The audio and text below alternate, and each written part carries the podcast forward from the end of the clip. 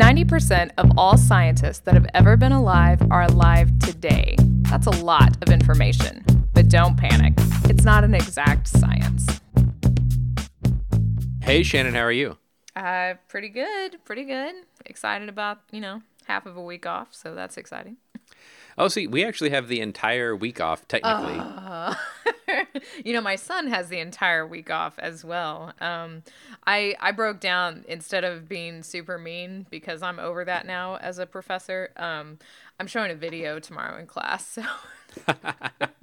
no, they're gonna get quizzed on the video, so it's not a completely wasted day. But you can find the video on Netflix, and I said, I don't care how you watch it, just watch it. nice. So, yeah. Yeah, it's uh, no. We have the students have the whole week off, but I was in the lab uh, today doing some work, and we'll be for you know a few days. We're recording this a little early this week because it's Thanksgiving week, and there will be lots of travel going on in the U.S. Thursday, Friday. Yes, exactly. I do say it's nice to be in the lab when no one's around.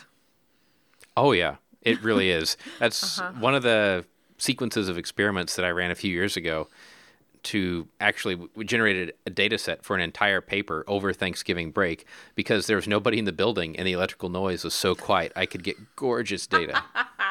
oh, that's awesome. that is true. Um, our we have issues when um, the janitors go up and down the hall on their little zamboni. That always yeah. causes a lot of problems.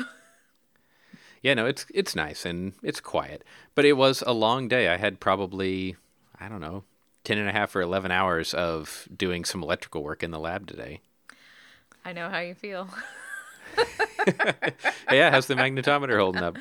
Oh man, uh, like I've said before, and will say for the next year, I don't want to jinx it. Knock on this synthetic wood table, um, but it looks pretty good, man. All right. Uh, I mean, it's got my blood, sweat, and tears all over it, but I cleaned that up mostly oh, that reminds me of a. Uh, had a, an undergrad professor. Well, you had him too. That handed out his homework requirements, and one of them was that your homework be neatly done and on clean paper, and it said, "i.e., no coffee, blood, sweat, or tears." and I think he was pretty serious about the tears part. Oh yeah, uh, I recall those homework problems. Not fondly, not at all. yeah. But so you've been doing a lot in the lab and learning a lot about electronics and some of the things that I end up doing a lot in our lab. So I thought it'd be fun to talk through your experience and also just kind of talk about how we approach things that we don't know and how we learn and get around them because that's something during the course of graduate work or being a researcher that you have to do pretty much every day is say, "Oh, this is a completely different field that I know nothing about, but I have three days to figure it out. Right, exactly. Um, so that's interesting because there's different levels of learning in general, right? I mean, we're not going to get into like Bloom's taxonomy, but just like for us on an everyday issue. So, okay, I need to know the geologic background about this place. I'm going to look up five or six papers, get a good idea, move on. You know, that's enough for me to teach my class, something like that.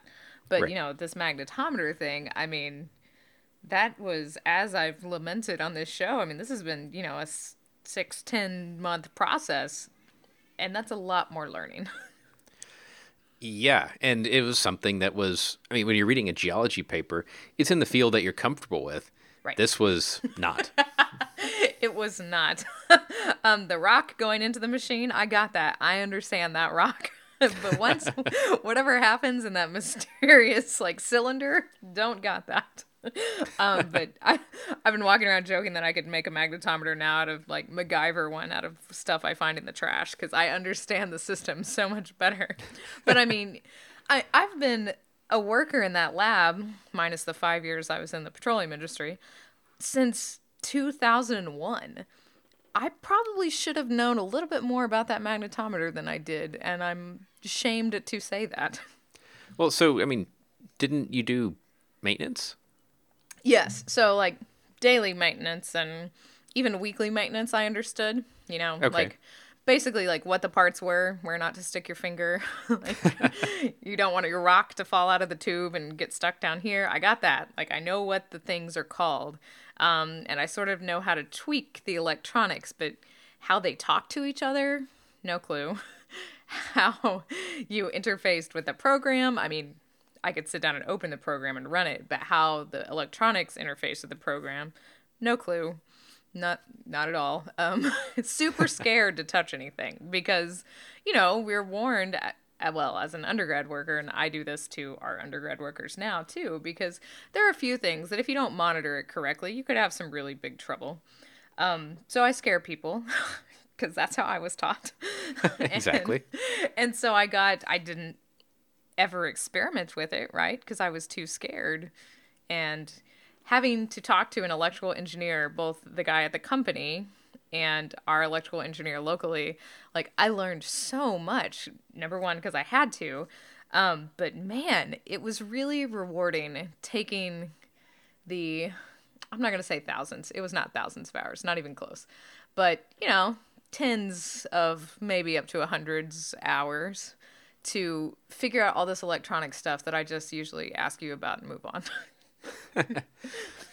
well, and I mean, it's really nice once you understand how the machine works because you're not scared of it anymore. You're not saying, "Oh, I hope this doesn't break." Well, you probably still say that a little bit, but it's more like, "Well, if this breaks, it's not the end of the world. It's just a, a thing that needs to be fixed." Yes, exactly. Whereas I thought because there's only I mean, this is a whole step process. And when we talked about doing this show, I kind of sat down and wrote out everything that happened to me. And it was kind of a neat little roadmap about how to solve a problem or how I go about solving a problem.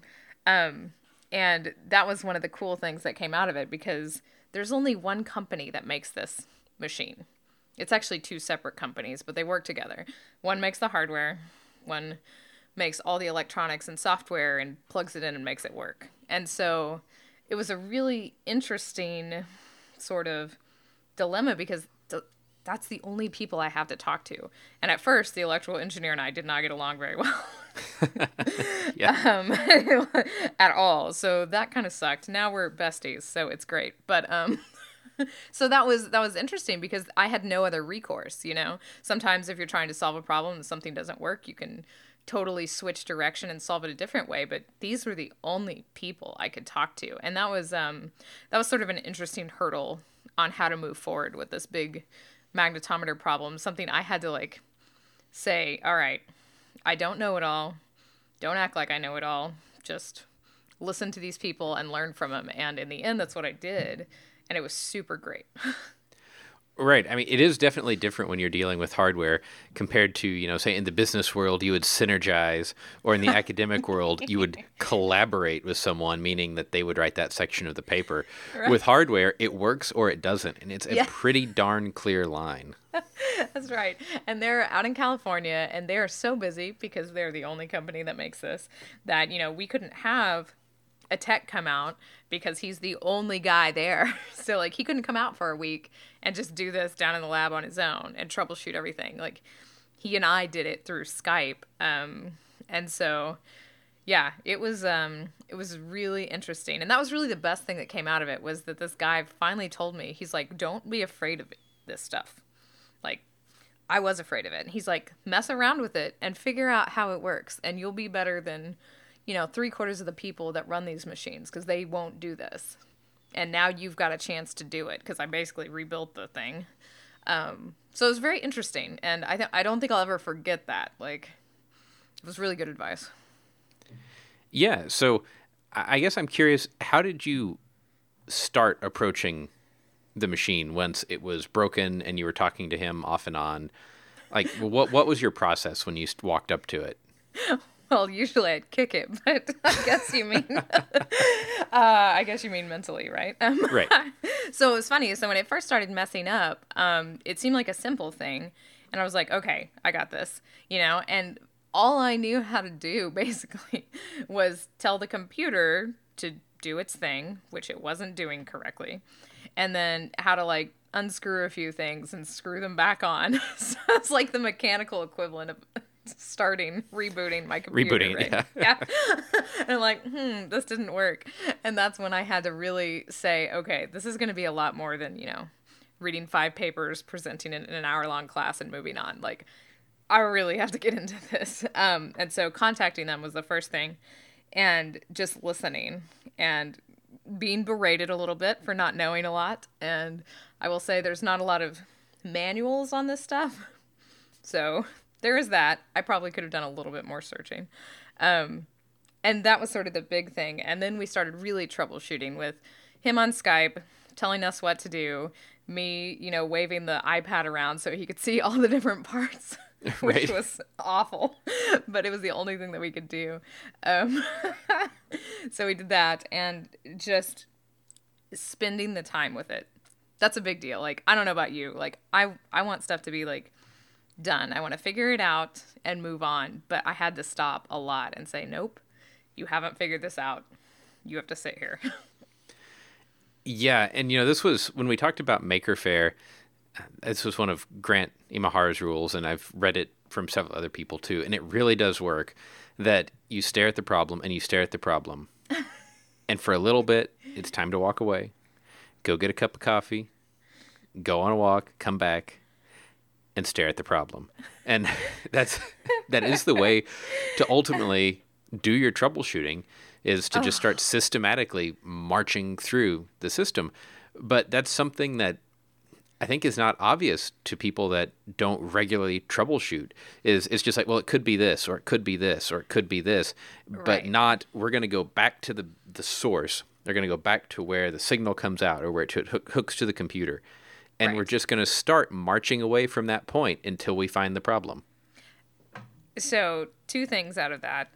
I want to ask, how do you feel about that process? Because to me, sitting there and thinking about it, I mean, while that is fun and a completely fruitful and it should happen, I get really frustrated. So, I don't know about you when you're trying to solve something. I, I like it. It's like a puzzle. But there's just sitting there and waiting for inspiration to strike. like it just Th- th- there me. is doing that you can can do during that process. Uh, That I mean, is sure, if, if you've been staring at it for a month, it could be frustrating. Yeah. But especially, like I said, I, I like saying, okay, I am here in this circuit, schematic, machine, program, whatever. Am I confident that everything up to this point works? Right. Yes or no? And if I say yes, it's like, okay, great. I can forget about all of that now. Gotcha. Take a Um, step forward. so this happened to us a couple of times like learning this lesson and it was actually at the end um, of this whole process um, well two things that you just mentioned so one thing was we found out you know something we think we would fix and then we'd find out that something else was broken Right. which i mean in the my husband's a mechanic so in the automotive industry they call that you know throwing parts at it but Yeah. in some cases that really happens right you uncover another problem while you're working with this big problem um, but then in the very end i think we were so eager to get it finished and we'd been working so long on it you know a couple of days straight on skype all day long that we overlooked a really simple fix which maybe if we had just stopped for an hour or so thought about it we wouldn't have had to spend that eight hours fixing this simple thing You know, the simple ones are the hard ones to find every Yeah. time. yeah um yes exactly um It's like, And- you know, you, you're trying to figure out why part of your machine doesn't work and you don't start at the source. Like, you look and say, yeah, it's plugged into the wall, but oh, the outlet broke and doesn't have power. And right you spent all day trying to troubleshoot what turns out to be a bad outlet in the building.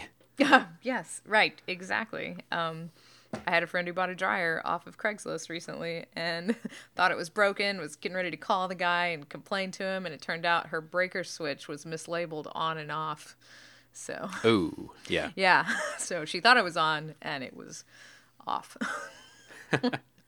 Again, something that if you stop and think before you go into these crazy things, you can figure it out.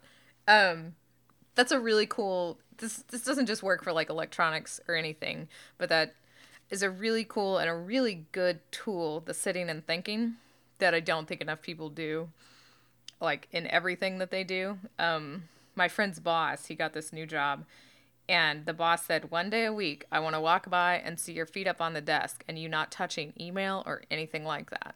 Hmm.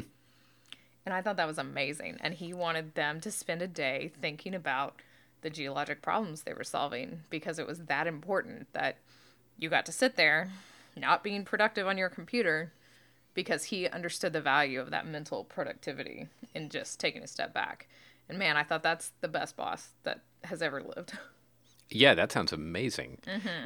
And you know, I mean, there is that that urge uh, when you're approaching a problem to go in and you know electrically start yanking wires or in code start just digging around, changing everything. It, that that is the path of madness. Yeah. Right, exactly. The systematic approach is definitely the way to go. Um, which Well, again, And That's so, oh, oh, it is. And the other thing that's really frustrating, uh, a couple students have experienced this during the semester project phase for our course.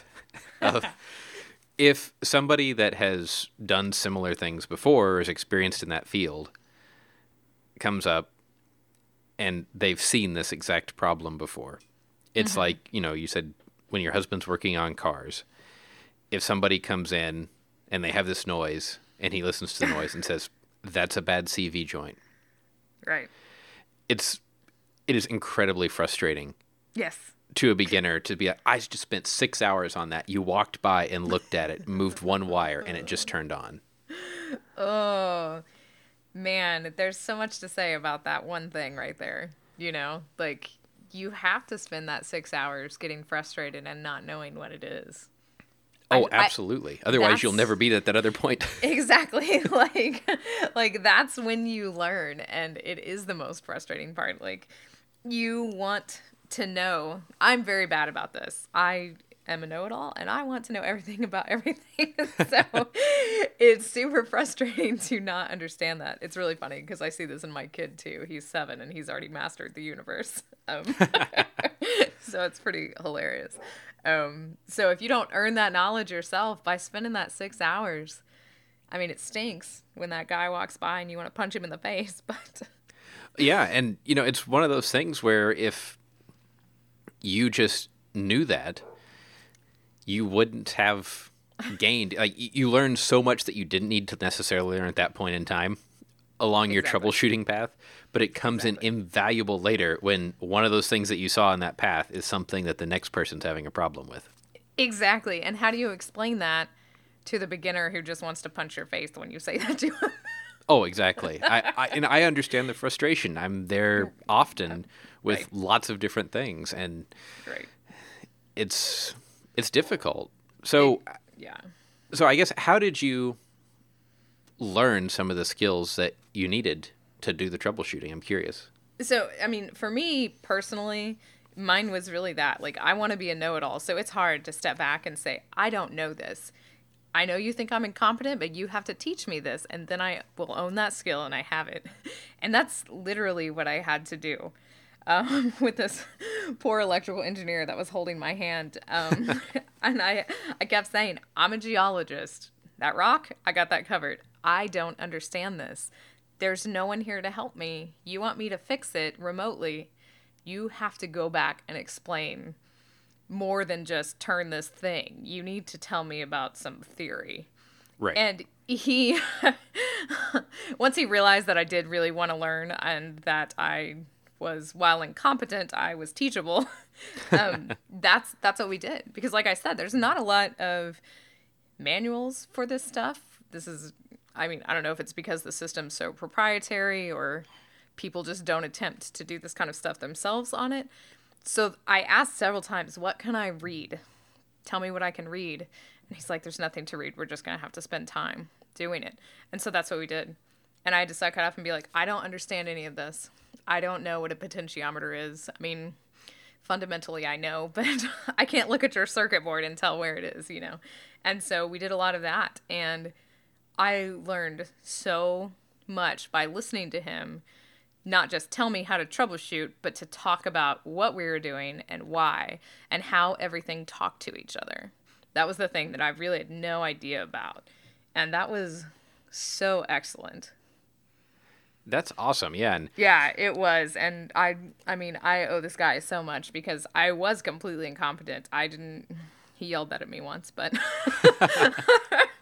but you know, he also after a while realized, like I said, that I wanted to learn. And I think that's a, a big deal if you are on the learning stage because you're gonna get so frustrated that you just have to you gotta suck it up a little bit. You know what I mean? And admit what you don't know and not be afraid to ask the dumb questions because that's what I had to do and I learned 80 times as much than if I just would have been like, just tell me what to turn and we'll get this over with, you know?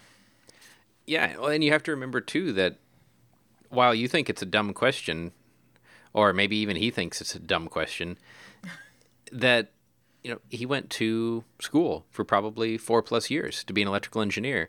Right. And you have none of that training. And it's not like you're going to go pick up a double E 101 textbook, flip through it over the weekend, and come back in and be like, I got this. Right. Yeah, exactly. Which I think was what he finally got across because I actually explained some stuff to him that he didn't know, which was kind of cool about like how we use it. Like, you know, what what it's used for essentially. So that was kind of neat to actually have some sort of sharing of the knowledge. Um the other thing was like he told me when we were off the phone, I mean he said, you know, when we get off the phone, mess around with this. He said you're not going to hurt it but understand like its limits. Right. And that was a big deal, I think, because, you know, trying to set this potentiometer and we couldn't get it right and it wasn't talking to anything correctly. And so he made us, you know, crank it all the way one direction, watch what happened, watch what everything did, crank it all the way the other direction. And then we sort of, you know, sine waved into the correct amplitude of it. Um, but that was a big deal too. He's like, know the limits of everything and then you'll know how it's really supposed to work. Yeah, I guess that's kind of the the approach we take in geology a lot of time, right? We we think Yeah. about the two end member cases, Exactly. and then we say, well, it's really somewhere in the middle. right, yeah, because you're never gonna find a meandering river or a purely braided stream. They're Exactly. always one of both. uh, yeah, so that was uh, that was really helpful too. You know, was basically messing it up and figuring out how to fix it under So- a controlled situation. So I'm curious, did how much googling was involved with it? Was this a situation where googling was able to help you, like you're looking up how stepper motors work, or was it a situation where it's I don't know the proper terms to Google, or is it a situation where you Google and it's an overwhelming amount of information? I think that, um, and I, I keep going back to this because this was a really big realization for me about how much I wanted to be a know it all. Because I just asked, I didn't even know what to do. And you know, you hate that when students ask that because how do you start that? When they sit there and say, I don't even know what to ask. Yeah, And you think they're being lazy. And sometimes that's not true. Sometimes they truly are so lost or just don't grasp it enough to even know where to start. And that is exactly where I was. I didn't know how to Google that. you know, I found the stepper motor info online, but that was like the spec sheet. Okay, yeah. Yeah, I didn't know. I mean, I knew what the stuff was fundamentally. I've taken physics after all, but you know what I mean. I didn't know how it interacted, so I had to do stuff like suck it up and ask you. well, yeah. I mean, how would you know that when you're looking for how to drive one of these, you need to look for H bridge bipolar stepper motor driver? Like Right. that, that's not something that you're just going to go, oh yeah, Right, exactly. And the two motors, because it's got this sample handler that moves the rock in the tube and then rotates it. So it's got, you know, a rotation motor and a translation motor. And they're the only things that have anything written on them that I could even look up. The only thing with like a part name and number. right. Everything else is just some kind of piece of electronics that is unfindable for me. Um, and I guess the other answer was, and this is where the tech had he'd had enough. There was some mechanical issue, and it was something easy. He was right about that. He said, "I think this is something easy, but I'm not there. You need to find a local EE, so a local electrical engineer, to come look at this for you." And this is what was mind blowing because I dragged our amazing electrical engineer from down the hall um, that I always just exchanged pleasantries with. I dragged him in there and he told me so much about the system. All this stuff that I thought was super you know, proprietary and no one knows how to do this except this one company. He's like, oh no, no, no, no. He's like, this is this, this is this. I wouldn't build it this way, which was the funniest part. Um, and just he said, you know, this is just a regular box. Look, and he opened up the electronics, which I'm freaking out. Like, don't you need gloves? Oh my god! And he sticks his finger in there. I'm like, oh no. um, but he's been doing it for 50 years, so he knows what's up. and he um he explained to me, you know, what every single thing was, and it was that was the best part of the whole learning thing was to be able to say, okay, well, what does this little thing do, and why is this special? He's like, it's not special. You could have done it this way, or this way, or this way. Oh. Yes, there are many, many ways to skin the cat. Uh huh. And I think that's this, you know, super uber proprietary, perfect system where he's like, no, you could do this to make it better. You could do this and it would be worse. And this is why they did this. That was the best part of all of it. You haven't been to parties with mini, mini engineers, have you? no, I like to keep my parties to meteorologists and geologists. it, it's entertaining when the argument breaks out about why the TV remote was designed so badly. oh my gosh. Uh, no, we used to just build dry ice tornadoes and then talk about, you know, dynamics. Nerds. While the Weather Channel music was playing in the background. uh, I'm not kidding about that. There were people that had recorded, like on a VCR, old like weather events, and they would play them at parties. Oof. And I'm not talking about students. These were professional meteorologists. Yeah. it was amazing. Well, it's uh, you know, we did a demo in class oh, maybe 2 weeks ago now that I thought was a pretty cool demo. It's one I I borrowed from Alan Wolke and basically we were looking at how electrical impedance is similar to seismic impedance and so I sent a square wave down this long piece of cable and it hit an impedance contrast at the end. There was air and it bounced back just like a seismic wave does. And so anyway, we were going through all this, and I was like, "This is a really cool trick to show at parties." and they just stared at me. And I was like, "If you party with engineers," but oh man, yep. Uh, see, that's no nerdier than the Weather Channel, so I have it's, nothing to say. it's true, but it is a lot of fun, and it's something that we keep iterating uh, reiterating in class is that there are building blocks in every field. And once you learn how to recognize those building blocks, you can start to piece together how a system works. Right, exactly. And so in this case, you know, I had to have a problem, a really big problem, in order for me to go do that. I mean, in the back of my mind, sure, I always knew I should know exactly how the magnetometer works, you know. Um, and how the electronics work, more importantly. I know physically how the magnetometer works. And it took this huge catastrophic meltdown for me to spend the time, which I never would have done, to learn it. And it was worth every second. I mean, there were some seconds I wanted to beat it with a hammer, but. well, I mean, we're all busy, right? So it's it's right. impossible. There are a lot of things that I would love to know, but probably won't unless I right exactly. get hammered by it. Yeah. Yeah, and so I mean, this is why you keep a wide circle of friends, so I can say, John, the software isn't working. What's wrong with it? and why I married a mechanic because I drive old crappy cars, so that's always good too. Isn't it always the mechanics' cars that run the worst though? Oh no! See, I always heard it was the contractors' houses that were never finished.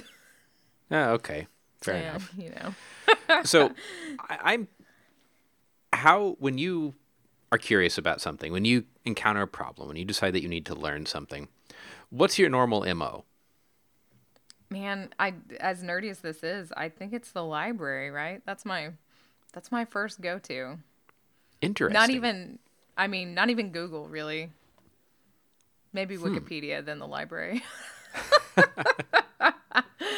um, I love Wikipedia. I'm not one of those people that hates it. I think it's great. So, you know, it depends on my level of needing to learn. Do I need it for a lecture in class? Or do I need it for, you know, a piece of research? Hmm. But both ways, I generally go to the library. Okay. Mm-hmm. What about you? Uh, GitHub? Is that where you go? well, I, I generally start by Googling. Gotcha. Uh, or if I don't know what to Google, I try to find a similar product or something like that. I hang out on some forums a lot. I'm one of those people. So I Ah, might I might ask a gotcha. question on a forum and see what other people have to say. Uh, but I really love, and this is actually what I've been doing at night instead of reading, which is not good.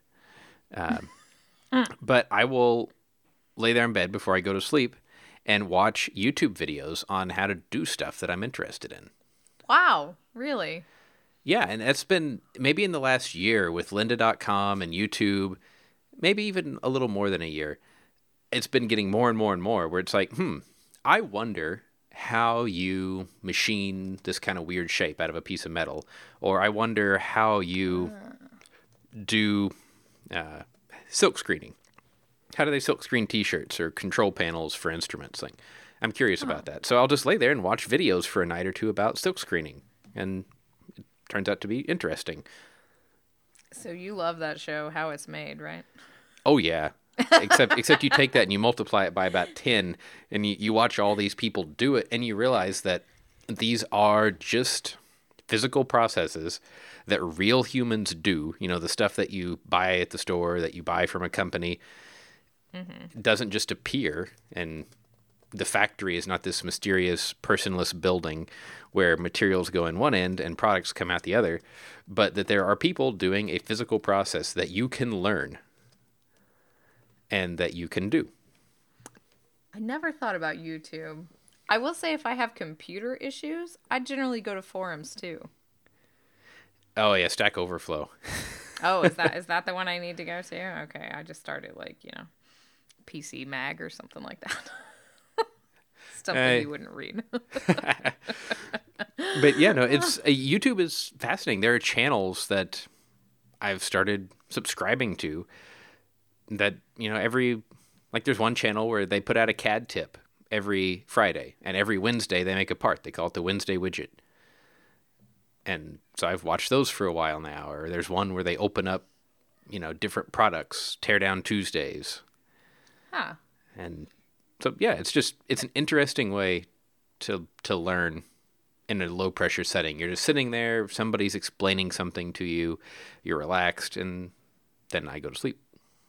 See, now this is this is interesting too because this was sort of my question was going to be my question to you when we are talking about this because my stuff is very like problem focused. Like i got this problem and i've got to solve it. And i know i've talked to you about like how do you get into programming and stuff like that and a lot of times that's what you say like what is your question that you want answered but it sounds like this youtube thing could lead to a bunch of stuff that maybe you didn't know you needed to know but it winds up expanding how you do other things.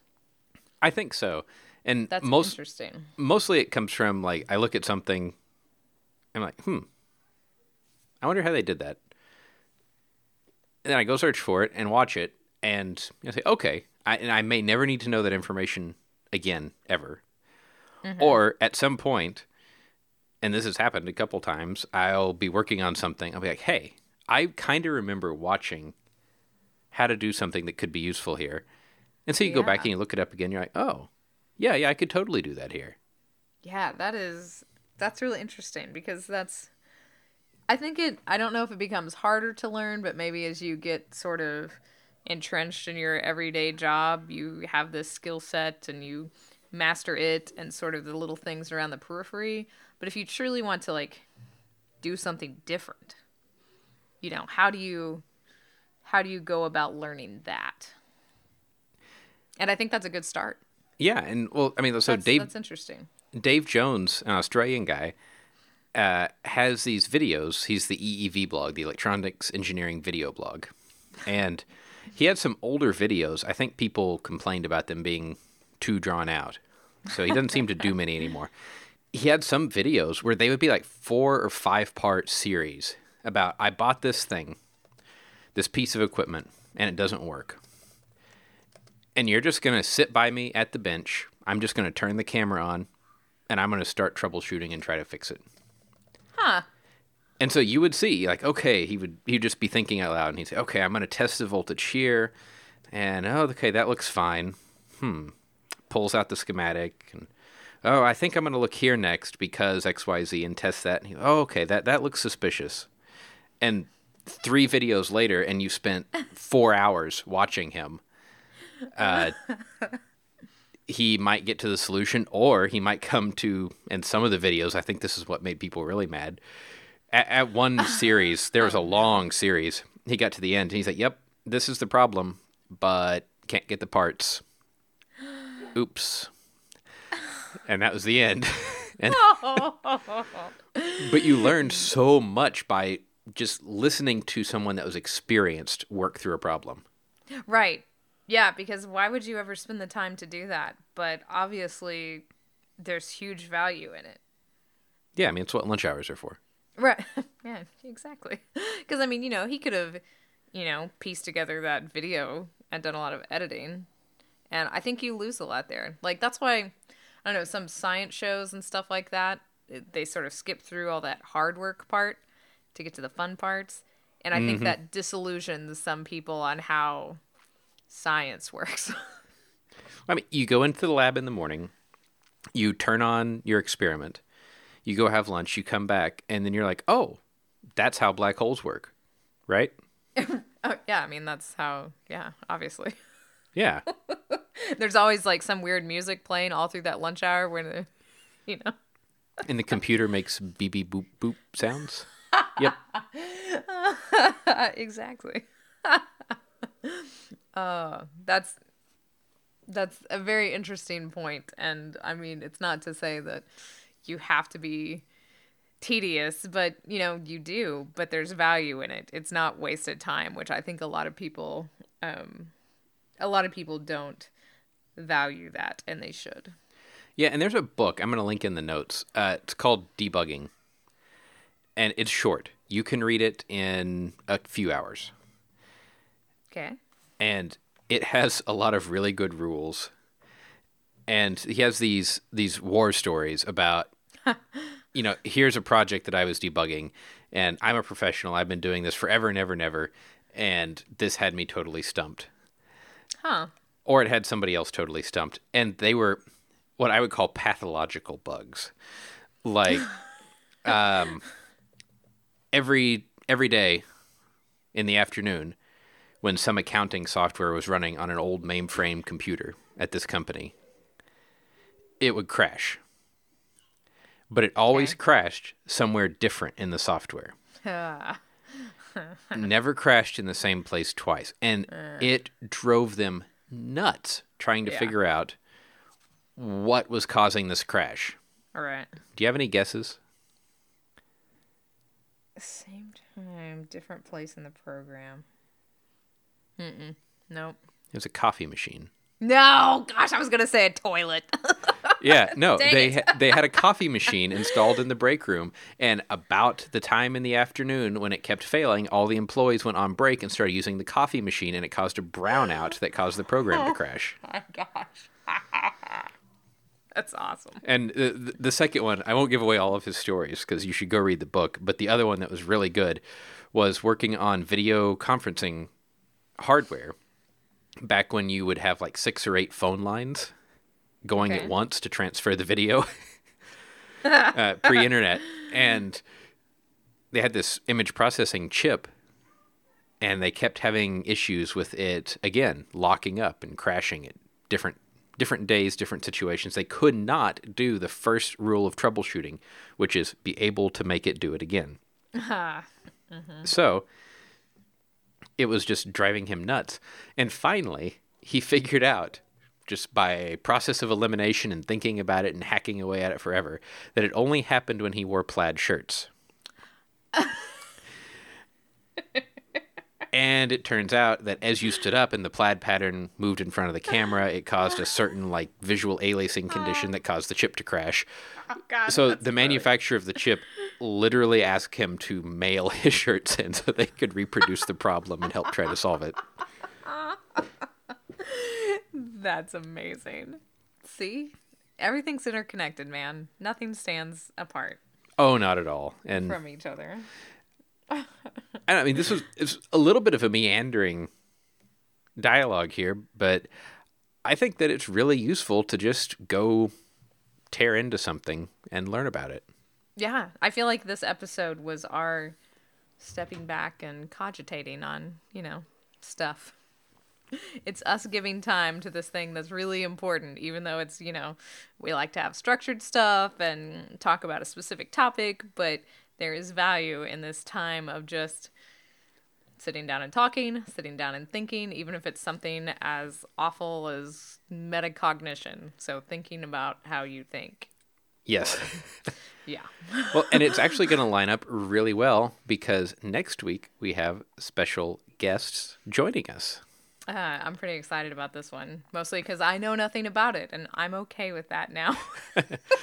so, Chris and Elecia from the Embedded.fm podcast are going to join us, and we're going to talk some about how you can get started in learning about electronics and embedded software and all of these fun things because they're kind of in everything that we do now as scientists.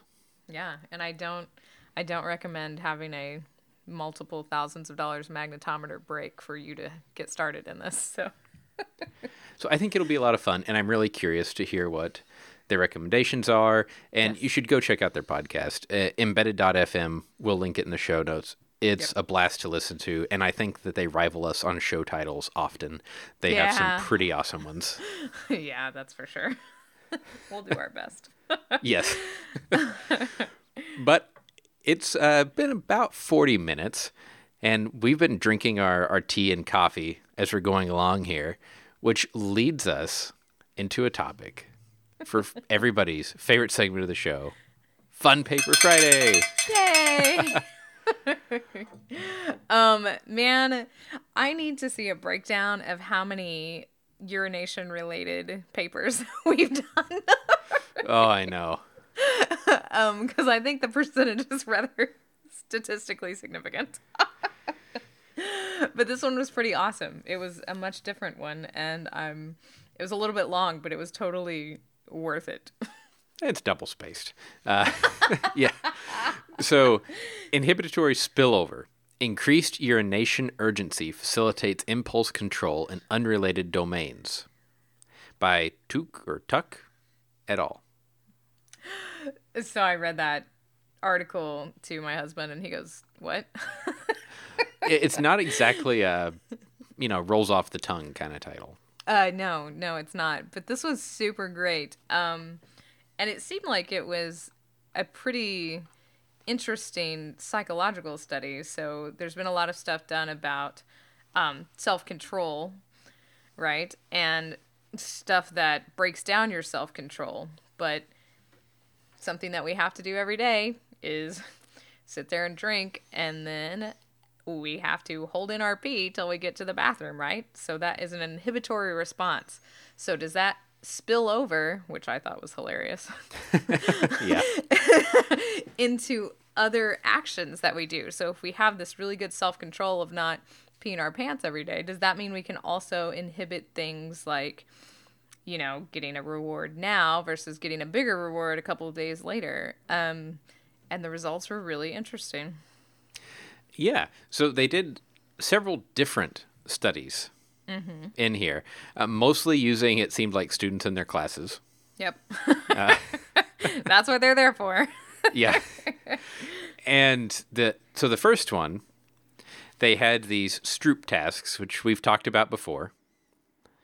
So doing things like tell me what color the word is, not what color it says. Oh, so hard. And that kind of thing. And they had the participants rank how much they need to go to the bathroom on a scale of one to seven uh, and complete these tests.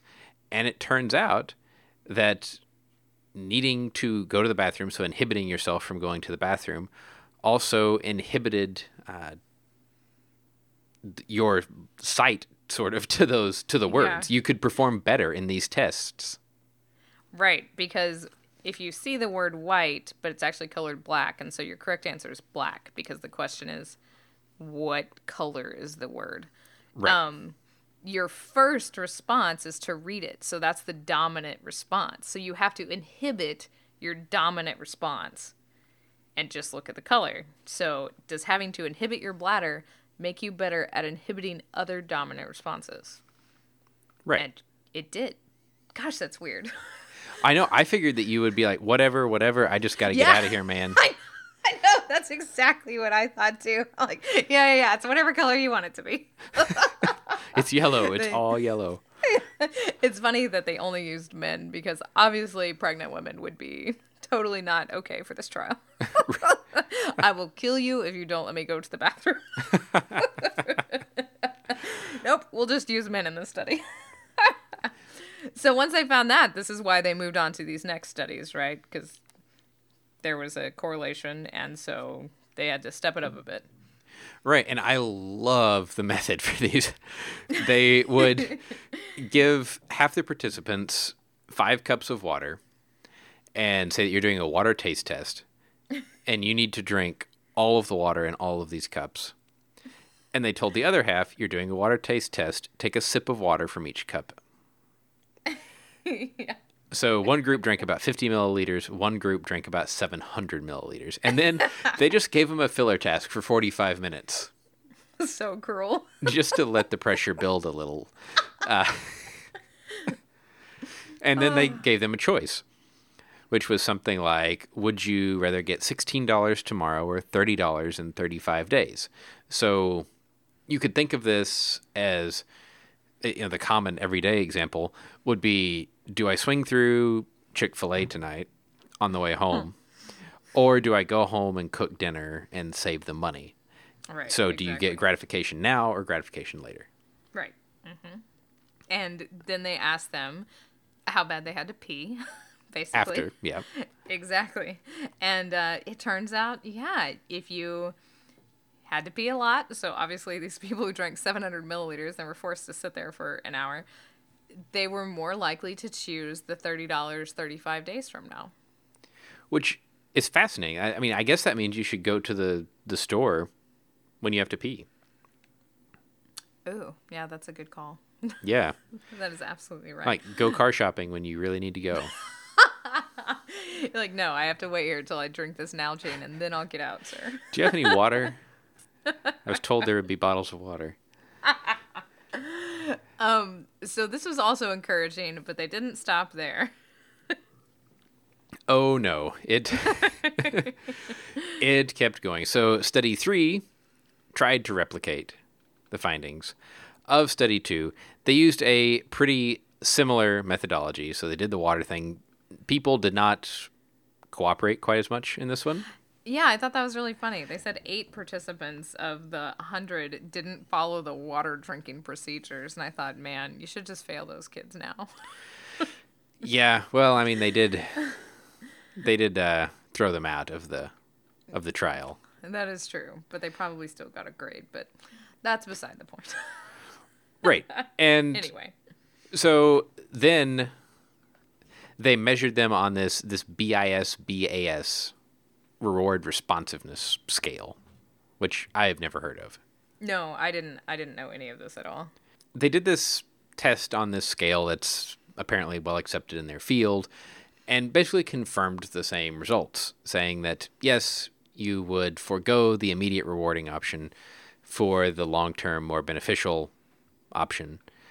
Uh, and then they went on one more step to study four, which is can you get inebriatory responses in completely unrelated domains from This just was- cues? This was so cruel. So they had people come in, and it was, you know, there's no water cups this time or anything like that. But you had a 10 by 9 letter matrix, and it was one of those word search games. Yay. So half the people found words like table, watching, hammer, and the other half found words like urination, toilet, bladder. Oh, I hope tinkle was one of those words too. I imagine it was. I was I when I first started reading this, I was like, what are they going to do for the cue? Are they going to pipe sound in? Or I know. I, I, I couldn't figure it out. But apparently, just seeing urination related words made a statistically significant difference in how good of decisions you made. Which is crazy. That's so crazy. So see, when you're getting onto your kids for all that potty talk, you shouldn't do it because it'll make you spend less money. I think this totally justifies the poop emoji. or the peach emoji. Did you hear about that? What? So apparently, I don't have an iPhone, um, but the peach emoji is used as a as a surrogate for um, buttocks related words, and they changed the peach emoji, and it looks more like a peach and less like a butt now. And there was huge outrage, so Apple brought back the butt peach emoji. Oh my. These See, John, this is why you're spending so much money. Yeah, you weren't fully connected to the words that you needed to inhibit yourself. oh man. So there you go. When I'm, you know, going shopping for washer and dryer and all that, when we're Yep. trying to outfit the new house or going shopping for furniture, uh, I'm just gonna think about having to go to the bathroom. exactly. it's so weird, but man, this is cool. It was a really interesting study, and it'll definitely make me think twice. Yes, and you know they they do cite. You can go and look. They say, well, there have been things that say contradictory to this, but they are not looking at kind of these natural built-in inhibitions that you have, like not peeing your pants. Right, exactly. So, yeah, that one is just a learned behavior, not something you forcibly do, you know? So, um, Right. It's not like if you're That- better at going past Chick Fil A every night, then Right. would you all? No, not that at all. no, uh-uh, totally visceral, which is what they call these visceral um, inhibitory responses. Very interesting paper. It was a good find. Yeah, yeah, I thought it was a fun one. So, if you have any kind of fun paper that you'd like us to talk about, or if you just have something to say about the show, we did get a really nice note from Edwin, who said thanks for the show and was interested in some books that he could read. So maybe we'll have to do a holiday gift guide coming up. Ooh, sounds good. Yeah. but I know that you went ahead and sent some suggestions. I did. I can't resist a, a some question about a book. That's for sure. Yeah. but if you have anything like that that you'd like to talk to us about, Shannon, how can they get a hold of us? Yeah, keep that coming. It makes us feel good about ourselves. And you can send that to show at don'tpanicgeocast.com. Um, we're on Twitter at Don't Panic Geo. I am at Shannon Dulin. John is at Geo underscore Leeman. And then always, we're on the um, Swung Slack channel, swung.rocks, and the Don't Panic. And until next week, remember, don't panic. It's not an exact science. Any opinions, findings, conclusions, or recommendations expressed are solely ours and do not necessarily reflect the views of our employers or funding agencies.